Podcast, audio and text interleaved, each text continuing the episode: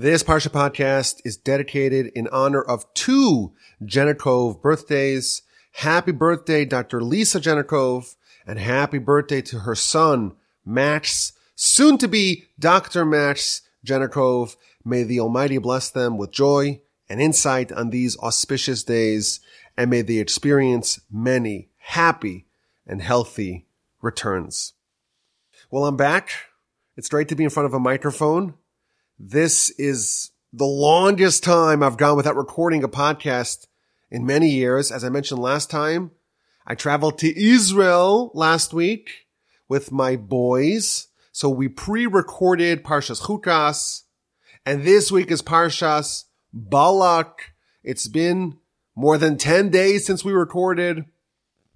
I'm a bit rusty. Please forgive me if it's not quite up to par, up to speed. It's been a long time, but it's great to be back.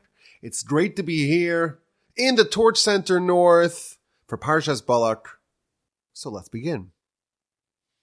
Parshas Balak is one of the most interesting and unusual parshios. The entire narrative, almost the entire narrative of our parsha is told from the viewpoint of our enemies. After the stunning victory of the Jewish nation over their foes on the east bank of the Jordan, Balak, the king of Moab, resorts to unconventional warfare to stave off the Jewish juggernaut. And he hires the famous sorcerer and prophet of the nations. He hires Bilam to curse the nation. So you have two people here, the two I guess, antagonists of the Jewish people in our parsha. Balak, the king of Moab, and the inconveniently similarly named Bilam, the sorcerer, the prophet, who he hires, who he commissions, who Balak commissions to curse the nation.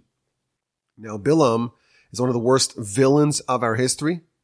The Talmud tells us that he's one of the few people mentioned by name who don't have a portion in the world to come. And the Mishnah tells us, this is in the chapters of our fathers, Avos chapter 5, the Mishnah tells us that he is the antithesis of Abraham. There are three sterling qualities that all the students of Abraham share.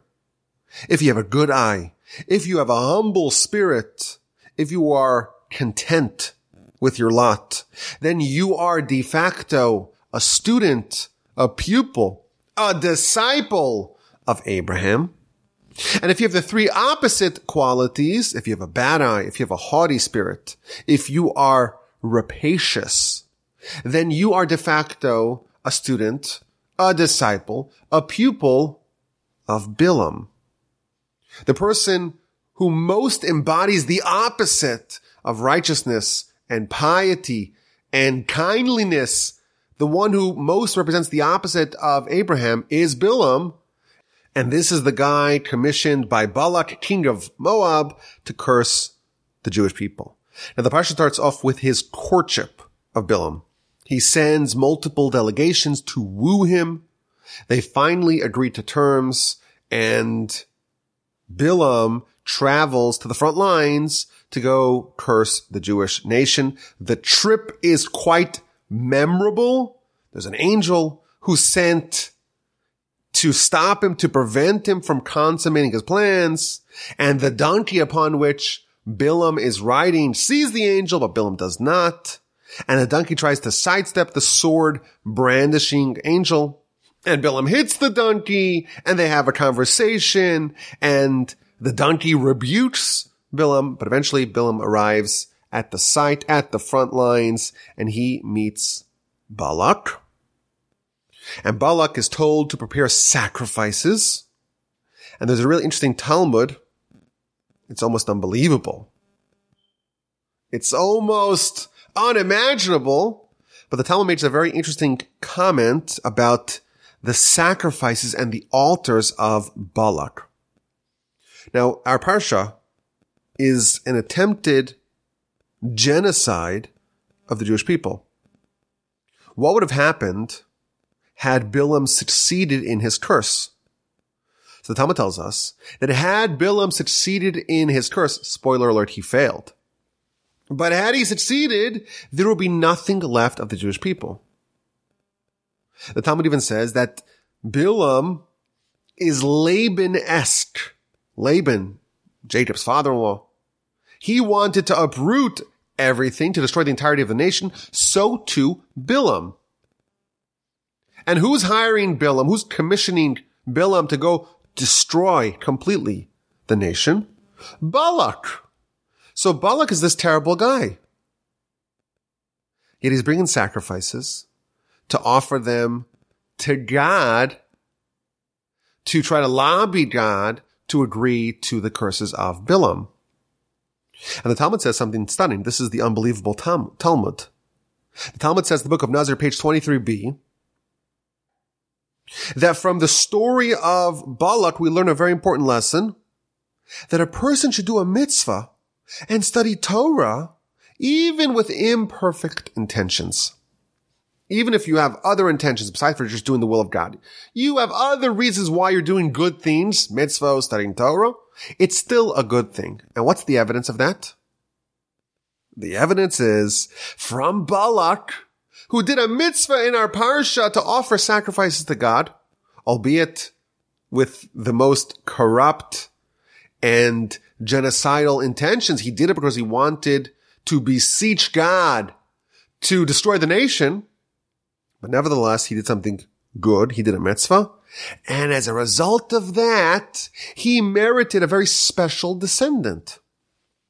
Balak is the great grandfather of Ruth the Moabite. So Balak is the king of Moab, and his great granddaughter is Ruth the Moabite. And Ruth is the great grandmother of King David. And thus, Balak is the forefather of Ruth, of David, of Solomon, of Messiah. Some really crazy mind bending genealogy here. And why did Balak merit to have such illustrious and consequential descendants? Says the Talmud, because he offered sacrifices, because he did a mitzvah, albeit, like we said, with the most foul intentions, but he did a mitzvah, and the power of a mitzvah, even if it's done imperfectly, is that it can have tremendous generational consequences for the positive, unbelievable point that we will yet revisit. So Balak is bringing sacrifices and Bilam gears up to unleash a salvo of horrid curses against the Jewish people.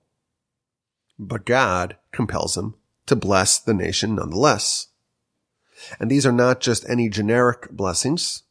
These are amazing, iconic blessings that the Talmud says are really worthy of being repeated every single day.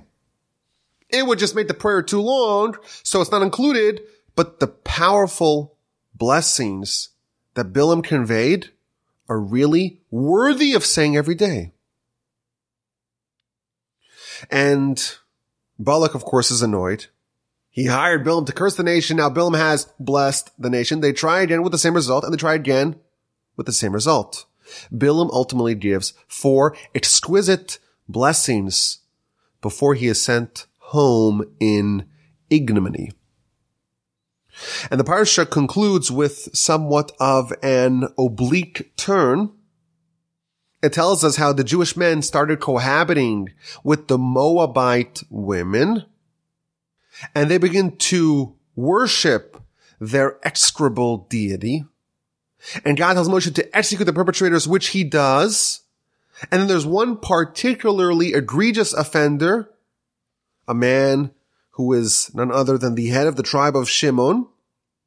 And he is publicly cohabiting with the Midianite princess. And that triggers a plague. And Pinchas, the son of Elazar the Kohen, the grandson of Aaron, heroically and fearlessly, zealously assassinates the two, skewering them together like a kebab with a spear and the plague ends, but not before it kills 24,000 And the Ramban tells us that had Pinchas not done what he did, the entire nation would have been swept away in this plague. And thus concludes our parsha. And next week, it picks up with the aftermath of the story where Pinchas is lauded for his gallantry, for his zealotry, and he's promoted to being a Kohen for his deed, and he is given an eternal covenant of peace. But that is week's parsha. And this week we have to focus on Parshas Balak. So it's a really interesting parsha with all kinds of salacious storylines to dig into.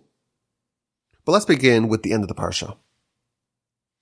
Parsha starts off with the whole saga of Bilam, Bilam and Balak, and they're trying to curse the Jewish people, and they fail, and there's a talking donkey, and there's the whole negotiations of the various delegations that Balak sends, and all these effusive blessings that Bilam is forced to give. And the parsha ends with the seemingly unrelated story of the Jewish men cohabiting with the Moabite women and worshiping their deities. So Rashi explains to us this somewhat awkward transition. Rashi says that this really is part of the Bilam story. Bilam, when he was unsuccessful at cursing the Jewish people, he gave Balak a suggestion. He gave him some advice. And he said to him, well, the God of these, the God of the Jewish people hates promiscuity. I can't curse them. We can't destroy them in that fashion, but let's allow them to destroy themselves by availing our daughters to be promiscuous with their men, and that will allow us a window, an opening to destroy this people. When Bilam was unable to curse the people, he gave advice that would bring about their destruction. And the Talmud actually gives the whole elaborate scheme that they hatched to seduce the Jews. And ultimately, it seems like it worked. Bilam and Balak, they did marginally succeed in their efforts to decimate the people, but would have done much more damage absent the decisive action of Pinchas. So accordingly, the entire parsha is really the story of Balak and Bilam and their efforts to try to destroy the nation. And when they were making some headway, Pinchas thwarted their plans. Pinchas ended the plague that they had perpetrated. Now it's interesting, Pinchas and Bilam, they appear again in our story. In a couple of weeks, we're going to read about how the Jewish people managed to exact revenge against Bilam. Chapter 31, verse 8, Bilam is going to be executed by the sword for his crimes. Who killed him?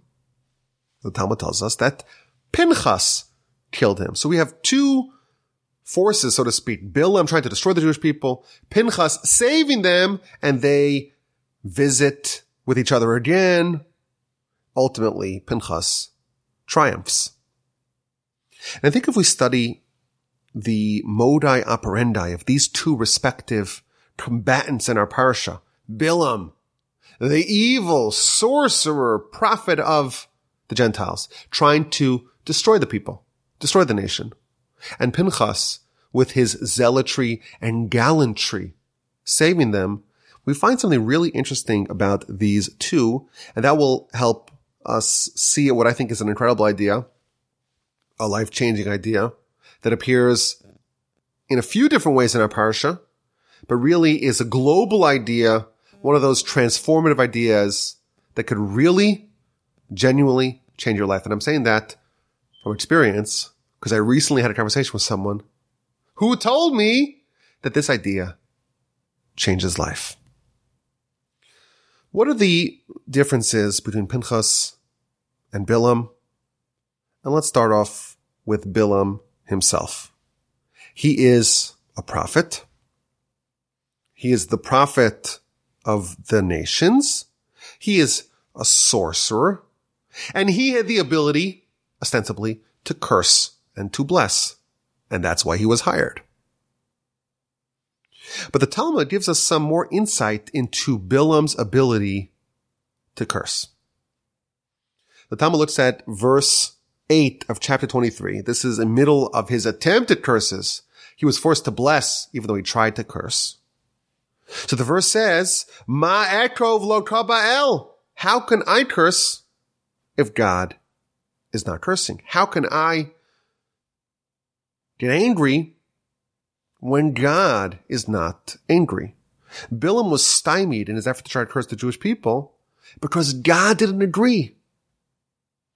Bilam's ability to curse was contingent on God's wrath, on God's cursing.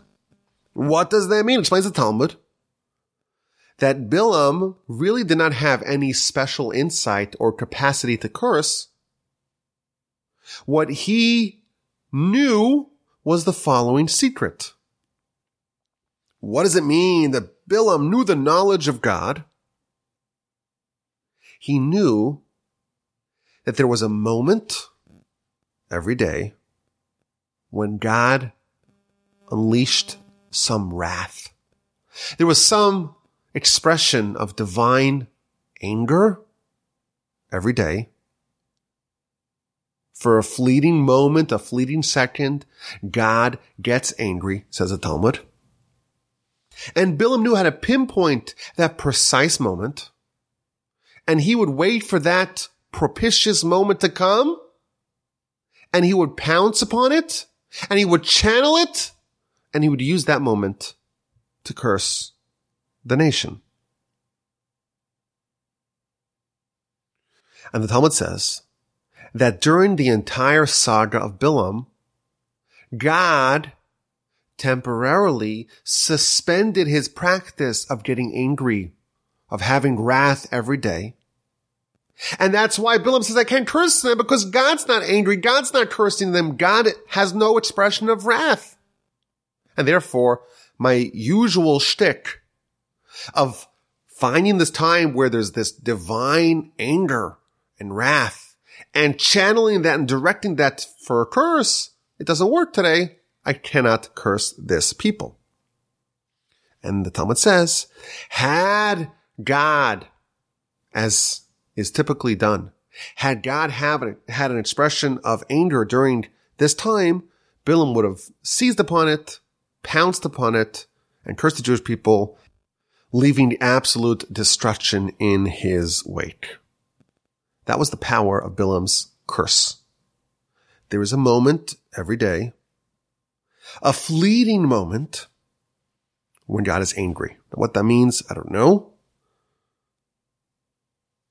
It's possible that it has something to do with the fact that there is a slight element of divine judgment still present in the world. The Talmud tells us that there is a quality or, or an attribute of God called strict divine judgment that's so severe and exacting that even Abraham, Isaac, and Jacob, the titans, the most righteous of our people, cannot withstand such withering judgment. And even though the Almighty does not typically interface with the world using that system of divine judgment, nevertheless, there is a moment of it every day. And at that moment, that is the time, the propitious time that curses land. And Bilam's superpower was that he was able to identify and isolate that moment when God was angry, whatever that means, and use that moment to curse. Now, when is that moment? So the Talmud very helpfully tells us that if you look at a rooster during the first three hours of the day, when the crest of the rooster is white because of the sun, and it's white absent any red streaks, for that moment, that's the moment when God has this typical daily moment expression of wrath. And the Talmud relates an amusing story. There was one of the great rabbis, Rabbi Yehoshua ben Levi, and there was a heretic who would drive the great rabbi crazy. And the great rabbi said, okay, give me a rooster. Let me examine the rooster. And the second that the crest of the rooster gets completely white with any streaks of, of red, I'm going to curse this individual. And he was watching the rooster waiting. And when the moment was about to arrive, he fell asleep. He dozed off. And when he woke up, it was too late. And he says, okay, this is a divine message that this is not the way we're supposed to do it. Cursing our enemies is not our way. That's this idea of a divine moment of wrath that Bilam was able to channel. He was able to pinpoint it and to channel it. And that's how he cursed. And during the time of this whole saga of Bilam, God temporarily suspended this practice of having a moment of anger every day because otherwise Bilam's curses would have landed with catastrophic consequences for the subjects of his curse. So obviously this is a subject that demands an explanation. What does it mean? This daily moment of rage, of anger, of wrath. What does it do with the white crest absent any red streaks of the rooster? But let's focus on what this tells us about Bilam. God gets angry every day for a fleeting second. But hey, we survive. We're not destroyed. From God's perspective, that moment of wrath is contained. It's a discrete, isolated, siloed off moment. Bilam's cursing ability was his ability to take that moment, that point of wrath, and to expand it and to channel it. And to take it from being just a point of wrath to make it one that causes total destruction. He was able to pinpoint the slightest point of vulnerability, the moment, the fleeting moment of wrath, and transform that little point into a curse that destroyed not just the point, it destroyed everything. Bilam, in this context, reminds me of, of, of cancer. There's this one rogue misbehaving cell out of trillions, a tiny little point of a problem of wrath in the enormous ecosystem of a body. But what happens? For some reason, that problematic point metastasizes and expands and it spreads until it destroys everything good, everything that was good and productive and useful and helpful. It's all destroyed due to what started off as being just one little point. That's what Bilam did. He found this, this moment, this fleeting moment, this slight point of a curse, of rage, of wrath. And he was able to metastasize it and spread it out and expand it and augment it until it took over everything and destroyed everything. And our whole parsha is really a story of Bilam probing the people, trying to find any point of vulnerability that he could seize upon and fan and flesh out and augment into total destruction. And the whole parsha is him failing. God didn't get angry. He looks at the nation and he sees that their roots are strong. Abraham, Isaac, and Jacob are unmovable, unflinching mountains. And then when the first angel, the first vantage point doesn't yield any fruits, he tries to see the nation from a different point, from a different angle. Maybe there could be some point of vulnerability. Maybe there's a, an opening, a window to land the curse, to work your magic and expand that little point of wrath into total destruction. And he looks at the nation and he says, there's no sin in Jacob. There's no iniquity in Israel. There's no point of vulnerability to land a punch. There's no rogue cell to metastasize. Let's change the angle again. Let's go to a different mountain. Let's see the nation from a different vantage point. Matovu o halecha Yaakov. How goodly are your tents, O Jacob, your dwelling places, O Israel. For the duration of Bilam's exploration of the nation, he's examining the people from every angle, searching, seeking to find some point of vulnerability, and he's not able to do so. The Torah tells us that Bilam was a one-eyed jack. He had only one eye. He refused to see the full picture. He was looking for only one thing. He was looking intently for this point of vulnerability, to find the flaw, to find the bad. And of course, his intent was that once you find that point,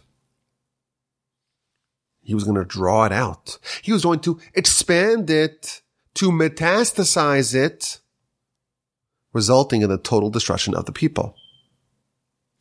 Now you compare this to Abraham. Of course, the Mishnah tells us that Bilam is the opposite of Abraham. What was Abraham trying to do? This nation that Bilam was trying to curse was a completely righteous nation. And he was trying to find a flaw a liability in this nation. Abraham was the opposite. He looked at a nation, the people of Sodom and Gomorrah, completely corrupted people, and he was trying to find one minuscule point of righteousness. Maybe there are only 50 righteous people in this entire metropolis. What about 45? What about 40? What about 30? What about 20? What, what about 10?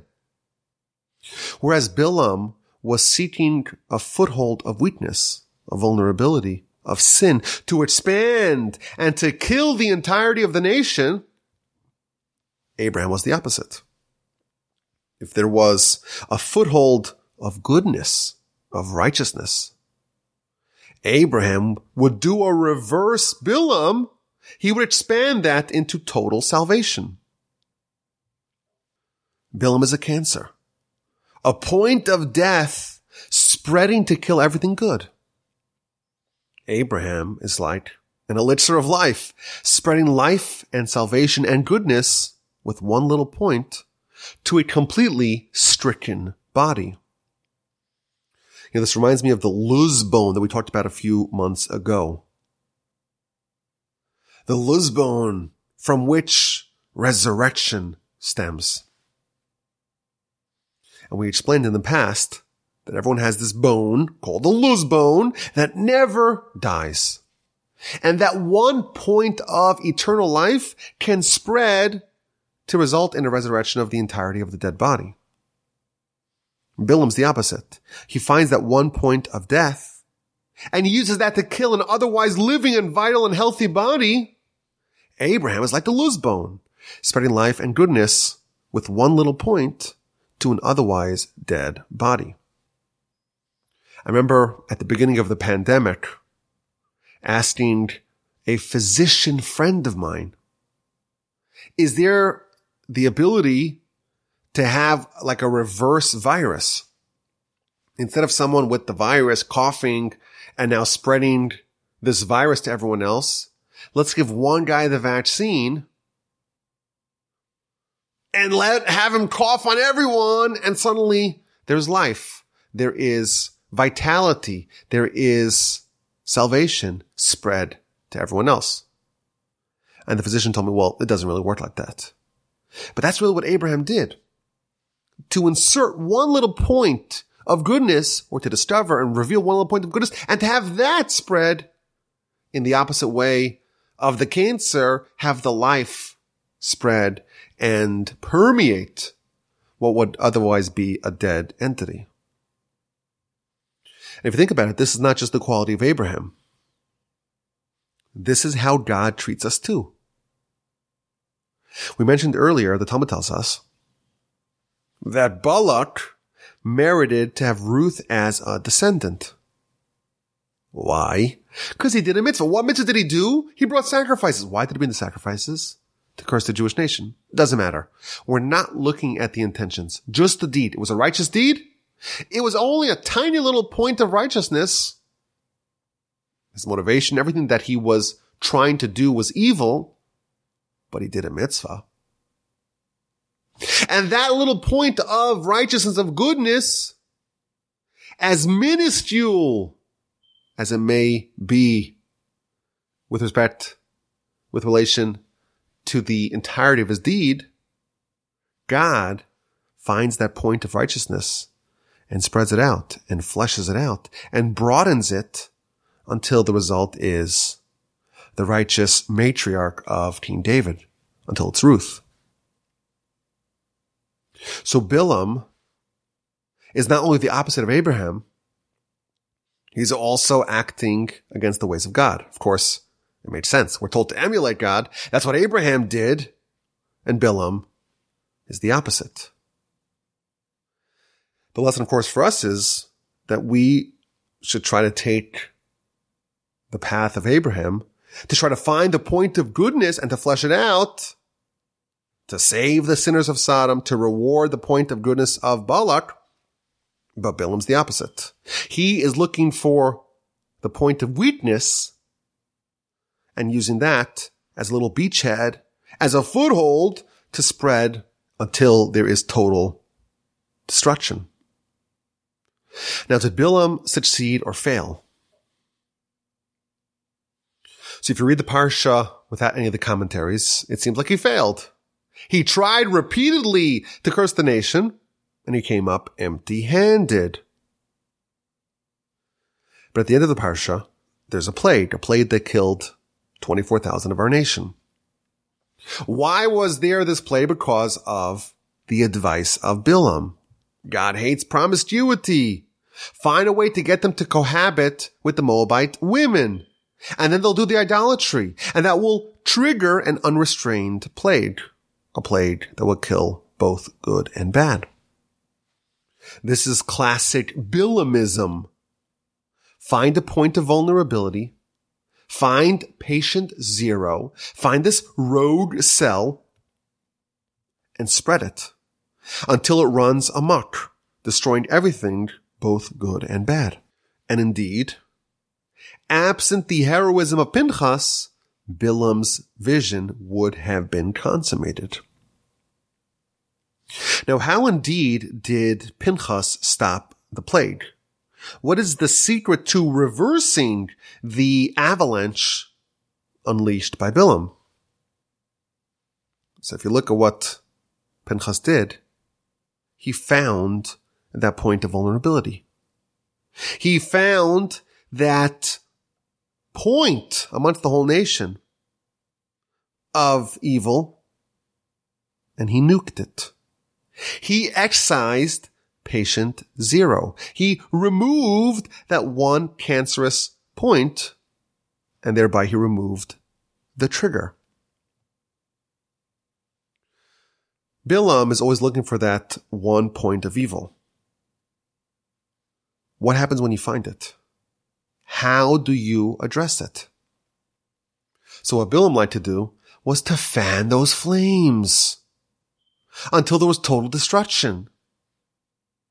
And what Pinchas showed us, or what he did, what he exhibited, is the removal of that point of evil and thereby depriving the inferno of its energy. Pinchas found that cancerous point and with a scalpel removed it and prevented it from spreading. Now it's interesting. If we study Pinchas and compare what he did to stop a plague, and we compare that with what Aaron did a few weeks ago in Parshas Korach, what he did to stop a plague, we find something really interesting. How did Aaron remedy the plague? Well, he took incense, the Ktoris, and stood between the living and the dead. Now, in the past, we've talked about incense.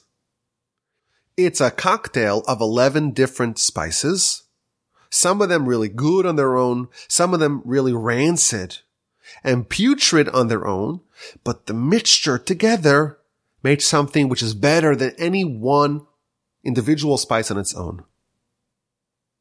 And we've explained in the past that the philosophy behind the Ketores, behind the incense, is to take the bad and mix it with the right ingredients of the good, resulting in something so aromatically, symphonically pleasant that it uplifts everything and it makes the net result better than any individual spice on its own.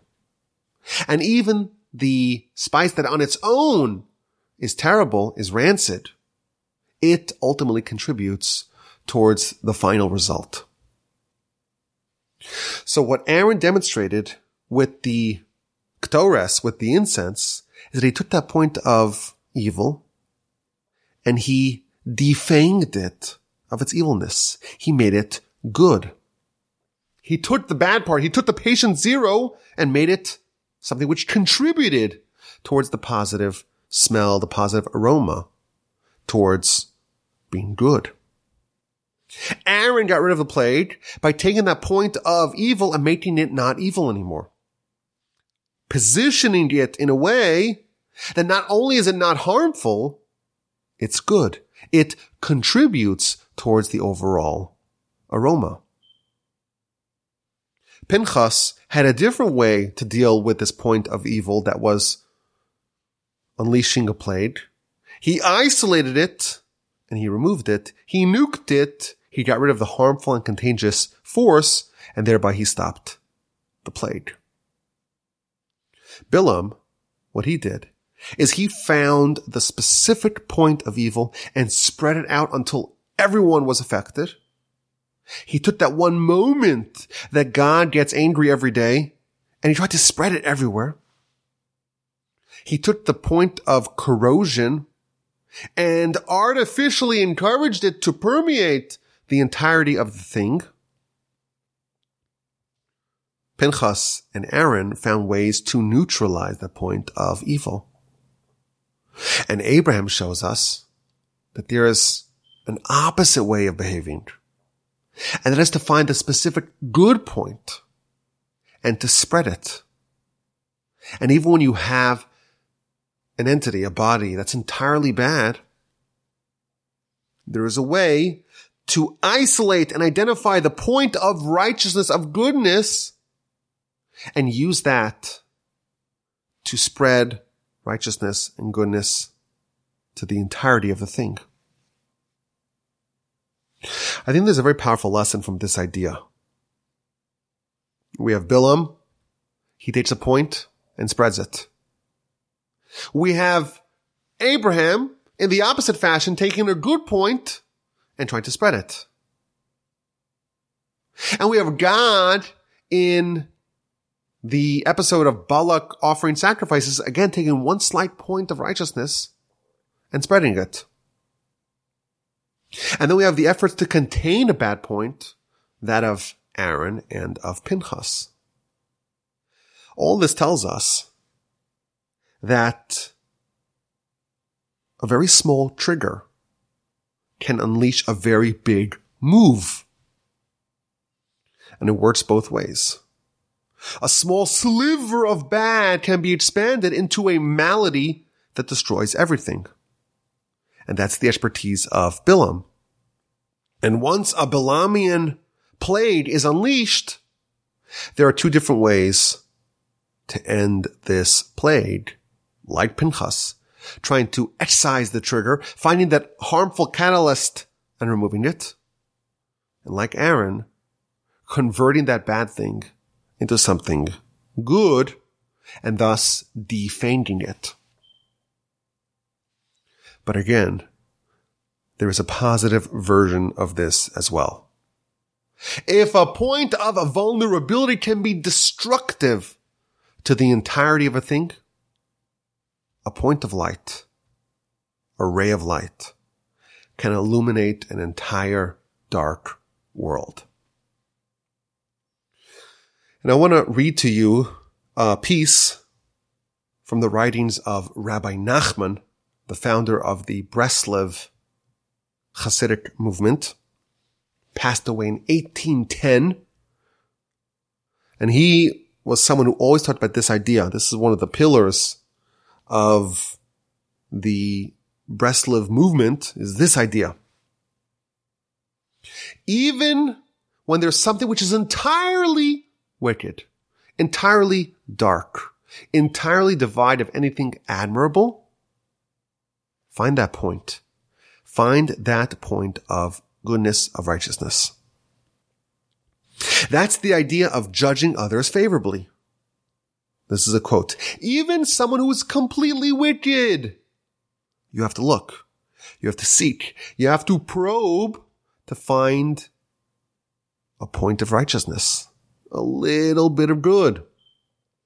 Find a little bit in a person in which the person is not wicked. And through that, through that little glimmer of hope and light that you find in a very otherwise dark person, through that you can judge them favorably. And through that, you can influence the entirety of that person to bring them back to righteousness. Once you have a little foothold of goodness, of light in a person,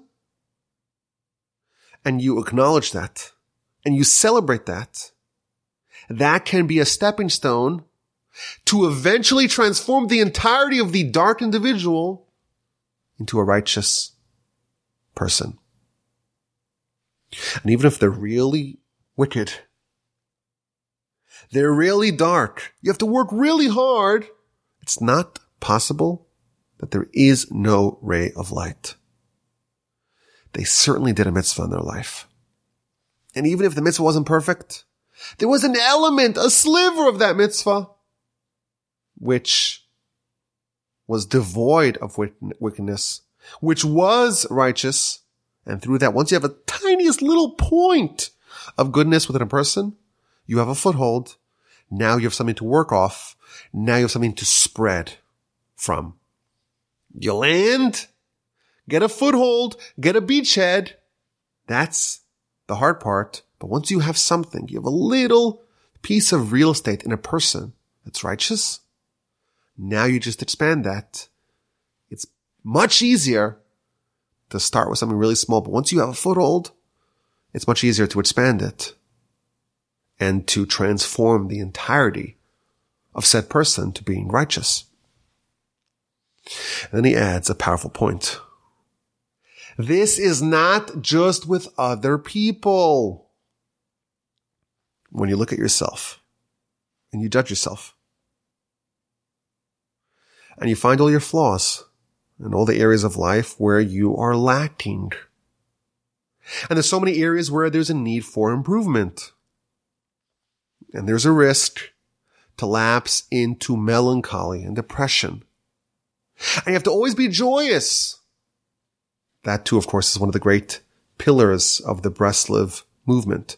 You have to always be joyous. It's a mitzvah to be joyous every day, all the time. And to be very careful to never lapse into depression. And if you look at yourself, and there's nothing redeeming about you, you're full of sin, you're full of contemptible qualities, and you feel that the Yetzer Hara is trying to make you fall and wallow in misery, in melancholy, in depression, God forbid. You cannot fall into this. You have to start looking for a point of redemption, a point of righteousness, a point of goodness. No matter how small that point is, that's what you need to find and that's what you need to focus on. It's not possible that you've lived your whole life without doing one mitzvah. It's not possible. And even if you did that one mitzvah and there was all kinds of ulterior motives and you wanted this, you wanted that, you really didn't want to listen to Hashem. There were all these other factors, ulterior motives really at play behind the scenes. Nevertheless, you did a mitzvah. And I promise you, this is my commentary here. The mitzvah that you did though it may have had all these other motivations, it's still not as bad as what Balak did with his mitzvah of offering sacrifices with the intent of genociding an entire nation. If Balak who did a mitzvah with the sole intent of trying to kill off a nation of millions, and he was rewarded. God discovered that one point of goodness in his deed. We all have a point of goodness within us. And we have to find that. And that will enliven us. That will give us joy. That will inspire us. And once you have a little point, through that, you could judge yourself also favorably. And you can find a way to expand that one point. Okay, you have one point. Now let's get two points. And so on until eventually you've been transformed. Just as we have to judge others favorably, says Rabbi Nachman, we have to judge ourselves favorably. We have to strengthen ourselves to never fall, to never get down, to never get depressed.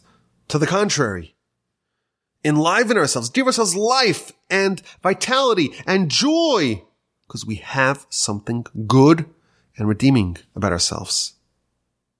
And even though there may be a lot of noise, focus on the little ray of good and hope and light within us. There is a lot of power with one little point. Land that point, land and expand. Okay, let's get to this week's exquisite insight. Are you ready? It's a special one in my opinion.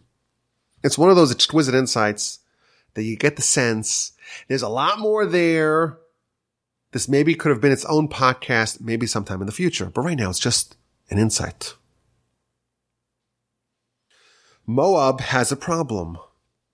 Moab has a nation at their doorstep who doesn't seem to follow the normal course of military events. They're winning against these mighty nations and they have to find a solution. So they go to the elders of Midian.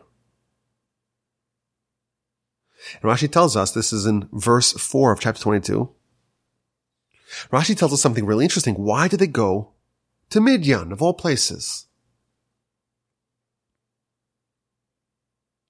Midian, of course, that's the place where Jethro is from. That's the place where Moses, Moshe escaped to in chapter 2 of Exodus.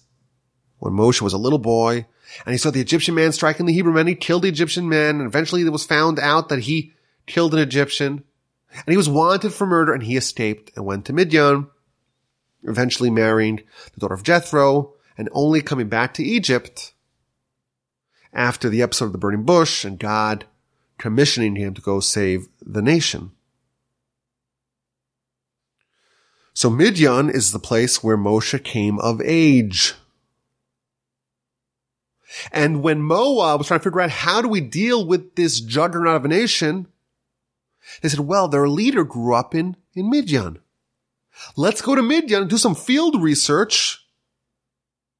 Let's get a scouting report from his hometown and find out and find out and discover what he is made up of.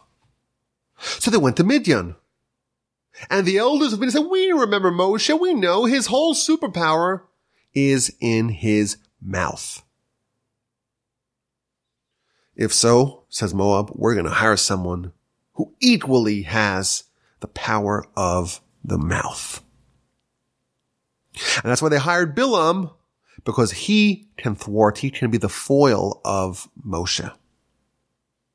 So if you study this Rashi, you notice that there are three different points. Number one, they chose to do some field research in his hometown, in the place where he grew up, in Midian. And the people of Midian, the elders of Midian said, well, Moshe's superpower is in his mouth. And that's why they decided to counteract him with someone whose power is also in his mouth. So there are a bunch of obvious questions to this. First of all, we know that Moshe did not grow up in Midian. He grew up in Egypt. It seems to be factually incorrect to say that Moshe grew up in Midian. In fact, when he came, when he came to Midian, he was called an Ish Mitzri, an Egyptian man. So why didn't they go to Egypt? Why specifically did they go to Midian? Point number one, put it aside. Additionally, point number two, it seems to be inaccurate. Their scouting report of Moshe was that his superpower is his mouth. We know that Moshe's weakness was his mouth. It was Moshe's hamstring. Where in Midian did Moshe exhibit his speaking prowess? In fact, when God says to Moshe, go save the Jewish people, he says, how can I do it? I'm hard of speaking. I have a heavy tongue. I have a heavy mouth. Point number two, let's put those off to the side. Here's the insight. Moshe, his superpower is concluded to be his mouth. What's the way to foil him? The Moabites determined that the way to foil someone whose superpower is in his mouth is also with someone whose superpower is in his mouth. You fight fire with fire. If you remember last week, the nation of Edom, when the Jewish people wanted to cross over and they made a request and the people of Edom came out with their sabers rattling. If you look at Rashi, it seems like they took the opposite approach to the Moabites that whole back and forth between the Jewish people and Edom was about the Jewish people coming as Jacob and Edom responding as Esav. So there, they weren't fighting fire with fire. You'll use the power of the mouth. We'll go with someone who has the equal strength of mouth. They were fighting with the opposites. Somehow over here, there is a different philosophy of encountering an enemy Either you find their weaknesses and you try to expose it. You try to exploit it. You try to go with the opposite power or you find their strength and you try to neutralize it with ever more strength. To me, this is an insight because it seems like there is maybe a lot more here of two different philosophies of how you deal with an enemy, or at least how our enemies dealt with us. Bilam, you have a superpower of your mouth. You're the right guy to fight Moshe, whose superpower is in his mouth. Whereas Edom last week, they came with a different posture. Oh, you're coming as Jacob. We're going to respond as Esav. It's an insight. It's like last week, a bit half baked, but that's okay. It's an exquisite insight, something to think about, something to ponder and cogitate upon and ruminate upon until next week, when, please God, I'll have less jet lag and hopefully we get the podcast out a little bit earlier in the week. But you take care. Have a great day. Have an incredible week. Have an exquisite and stupendous and fantastic and splendid and uplifting and inspiring Shabbos upcoming. And please God, with the help of the Almighty, we'll talk again next week. We'll keep the streak alive. As always, my email address is rabbiwolbe at gmail.com.